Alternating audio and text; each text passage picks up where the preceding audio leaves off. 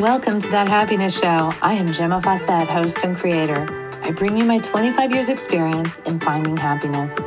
You are the creator of your reality, and thus you do create your happiness too. This is no longer about chasing the dream, but learning to stand in your power and receive. I am frequency expert, artist, teacher, and grateful mommy, here to guide you with the tools, ideas, and education around raising your frequency, learning to be present, and finding the happiness you deserve. Thank you for joining us. Welcome, welcome. This is Gemma. It is wonderful, absolutely wonderful to be here with you. And uh, wow, I had the pleasure last night of listening to Phoenix sing, and it was so delightful. It was just amazing. And um, just for the fun of it, just for the fun of it, she was just all over it. And um, and I loved it. It, it she did some um, of her light language singing, which was magic, and she played guitar with it, which I've never seen her do before. And then she did some of her songs and the one she's going to do for the talent show. And it was like, I don't know, very magical. Uh, I was thinking that her light language singing could be such beautiful, beautiful music for meditation. And um, and I was also thinking, I, I wish I had my phone so I could have recorded her singing last night. But you know, it was like enough to just stay present and not jump up and interrupt it. And I don't know, it was just so, mm, just a moment I got to capture in my heart. And that's what we do with those moments. I remember when I was younger, I had a camera. I got a camera when I was like, um, I want to say junior in high school. I was just inspired to take my money, which I had been saving, saving, saving, and buy this camera. And I think it might have been two thousand dollars. It was expensive. I I can't. Yeah, um, I don't remember, but it was very expensive Nikon camera. And my mom wouldn't let me get fully automatic, which I was so, you know, like not happy about. But I got semi automatic. semi worked. It had an auto feature. It didn't do auto shooting where you had the um where it would take a many um what do you call that? Many frames in uh, per per minute or something. So that was the only feature i really didn't get. Oh, oh you know what? Hmm. Mine had auto like aperture and stuff but it didn't i had to focus it but the other one was auto focus so yeah.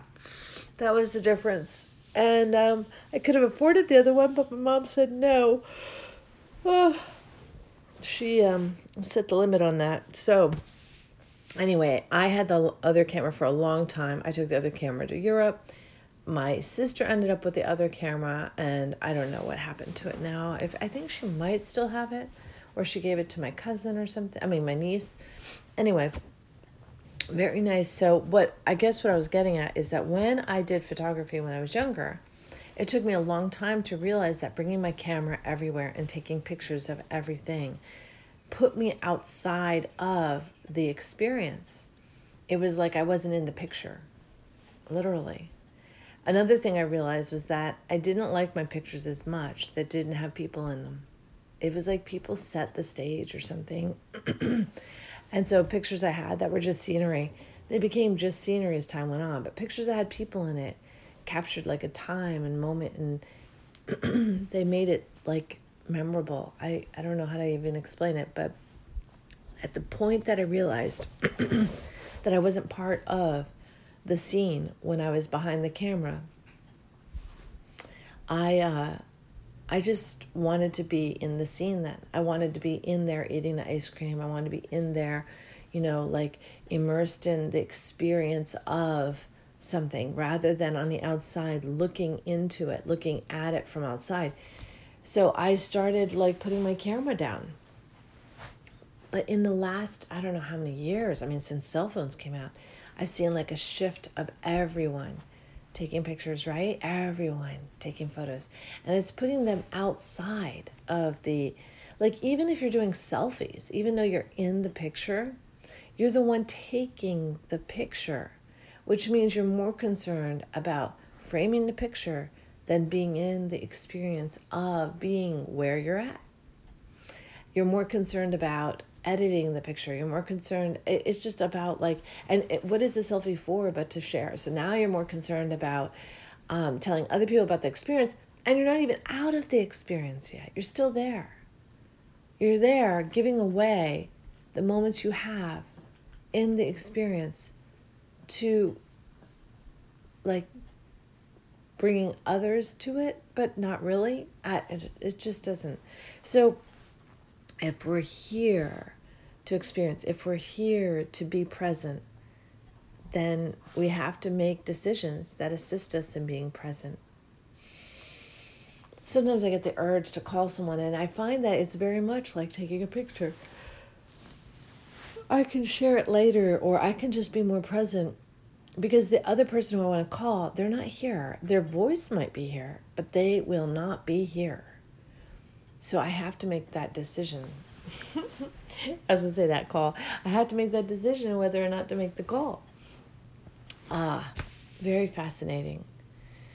Oh my goodness. So, today, what does your happiness depend on? Have you thought about it yet? Have you woken up and and and laid in bed and just thought about like what is getting you out of bed today? What are you passionate about?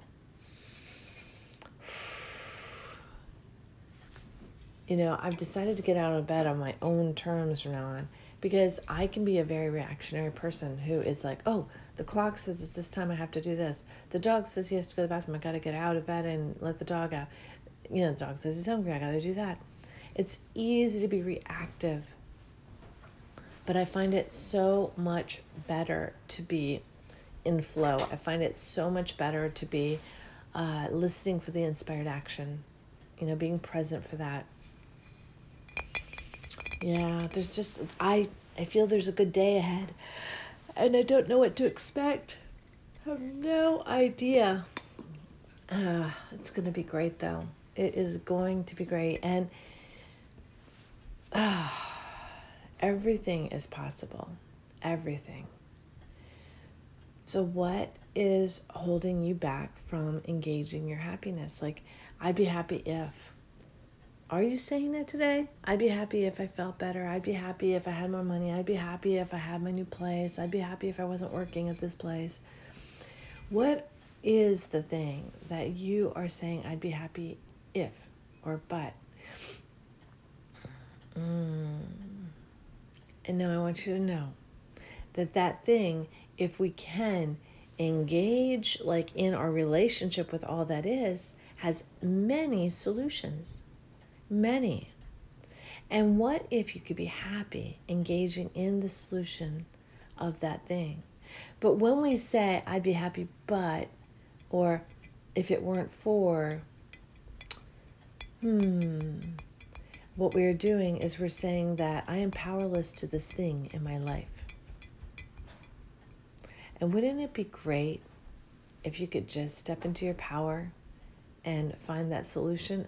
And I totally believe you can. I do it all the time. So perhaps it's time to do that.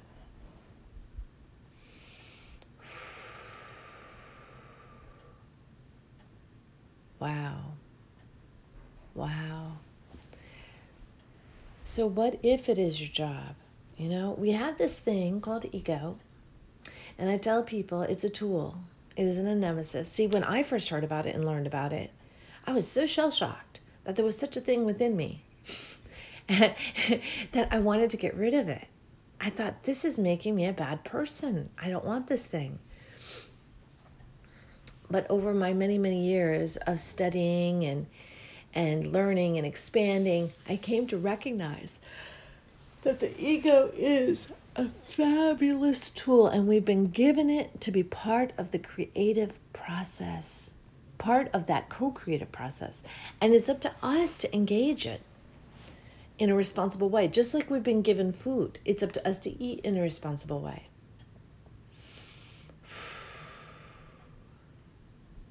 That's another thing I'm working on today. I'm doing a little bit of lemon water. So, if we have been given the ego uh, to use as a tool, are you using it correctly? Now, the reason I bring this up is because when I said that there is solution at your fingertips for everything and that when you're in your power with all that is you can access all the solutions. Well the ego is going to step up and attempt to pretend to be that oneness and say oh not happy at the job you got to quit the job. It'll never be okay um, you got to get rid of it uh, it's like happiness depends on you getting rid of it and anytime i hear an ultimatum it's all or nothing. That's the ultimatum. That is the words of the ego. It always is all or nothing. If I had my 3D chart, I would actually add that onto my 3D chart right now. On the 3D side, it would be all or nothing. And I don't know what I'd put on the 5D side the magic within. The magic within. How cool is that? The magic within. The magic within the solution, within the job, within the relationship. And we would find the magic within. So the answer is always to raise your frequency. And as we raise our frequency, I have a friend and she keeps saying, she's so, so yummy. And she keeps saying, I've learned my lesson and I realize I'm not supposed to be in the corporate world. I'm not supposed to be, well, I don't know if it's a corporate world or working in an office. Let's just say working in an office. I'm not supposed to be working in an office. And I'm like, yay, congratulations. And then she'll end up back in an office job. And she's like, but this is what I do. It's what I know. It's what pays the bills. And I have to do this right now. And I'm going to save my money. But because she's already expanded beyond the job in the office, she gets slammed out.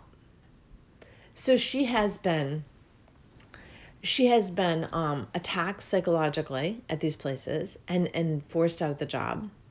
Then she's gone back. She has been sick, so attacked physically, um, maybe even by her own body, right? And then gone back. She's been almost killed. and I know it's not funny, but my God, it just it keeps escalating. Oh, and she's been fired and she's been fired and not for anything she's done. So crazy, absolutely crazy, and not just fired once. You know, I I would say multiple times. But that was after she got so miserable that she manifested a firing because she didn't want to quit.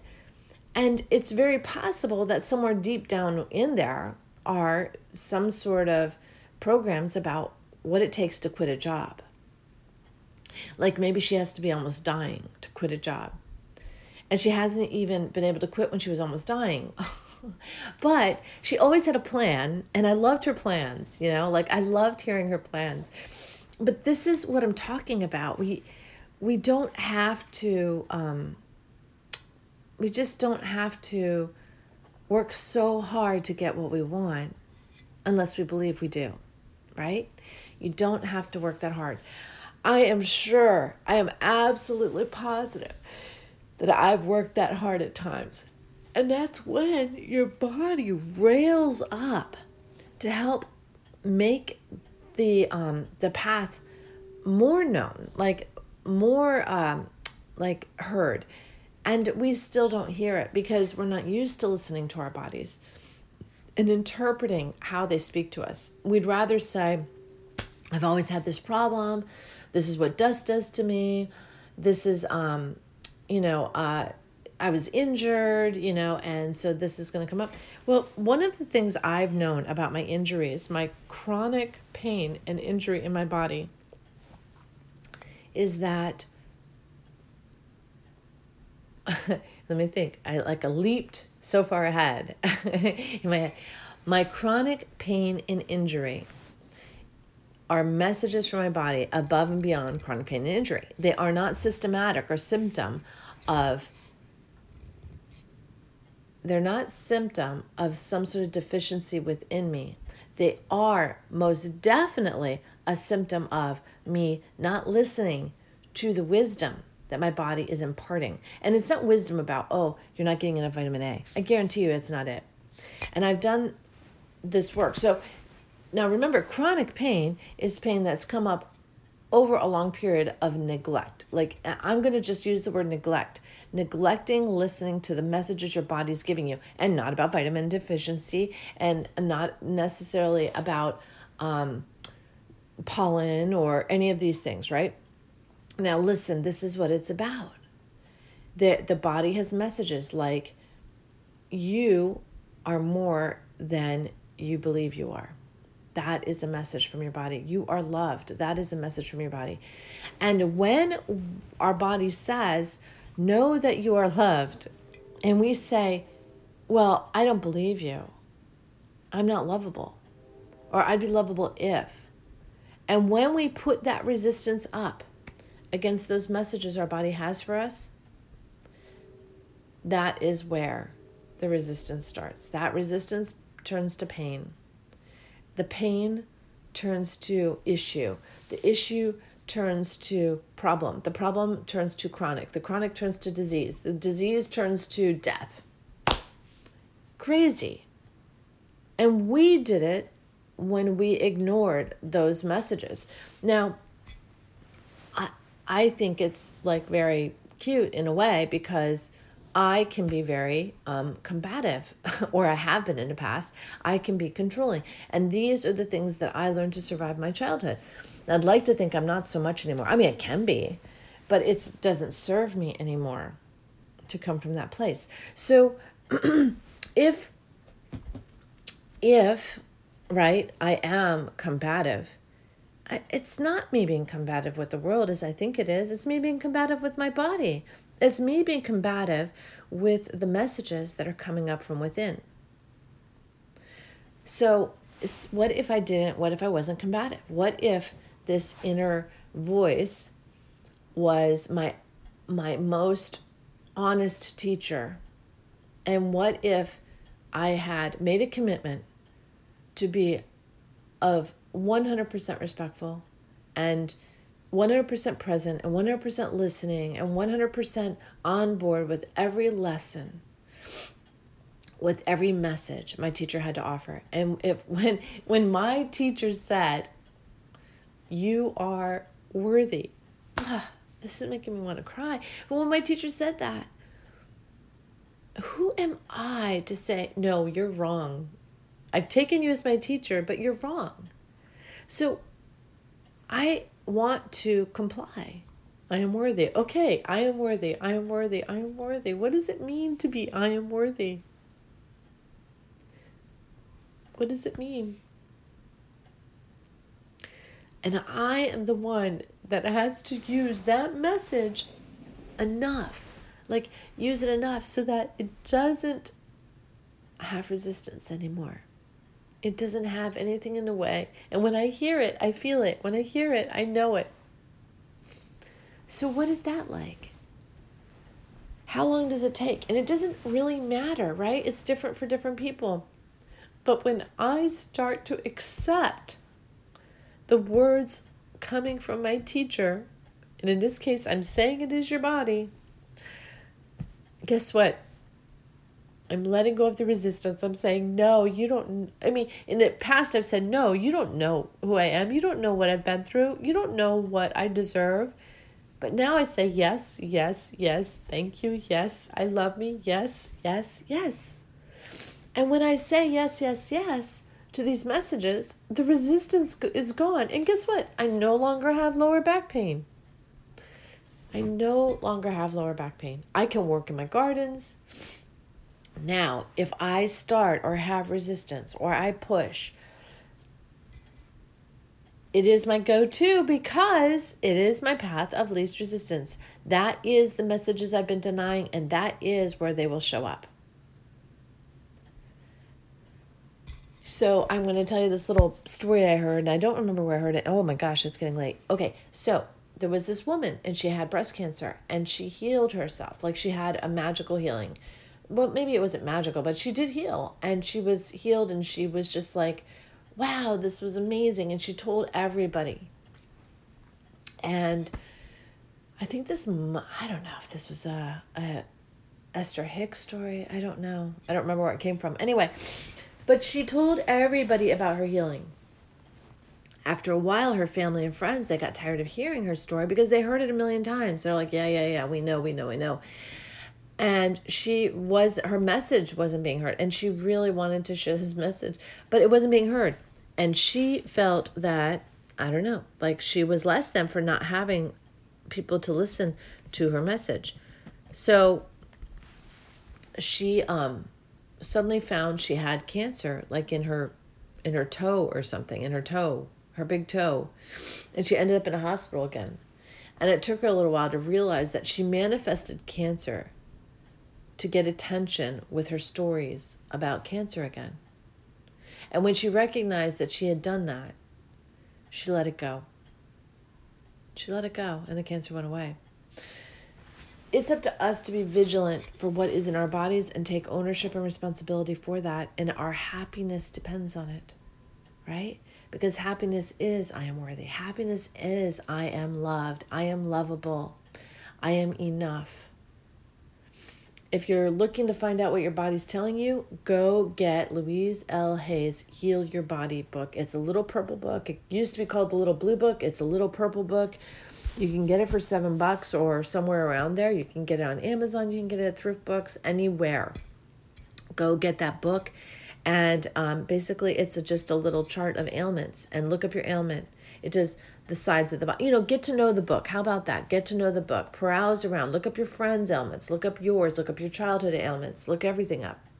I used to get um, a couple things strep throat every year and i used to get um impetigo i think it was called it was like these sores on the arm i don't know is that some childhood illness anyway i am thinking i'm gonna go look up those today because i got them like clockwork every year now i also didn't feel like i had a voice in my um, own home when i was a child so there you go that could have been something to do with that throat i'm gonna go check it out Anyway, this has been awesome. I'm so glad we had so much time today.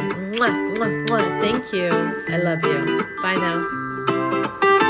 Thank you for joining us on That Happiness Show. If you'd like more information or have questions, you can reach me at gemmafawcett.com or 401 699 6142. Private sessions are available as well as retreats. It is time to wake up and learn to love yourself again. Thank you for listening. This is Gemma Fawcett, host of That Happiness Show.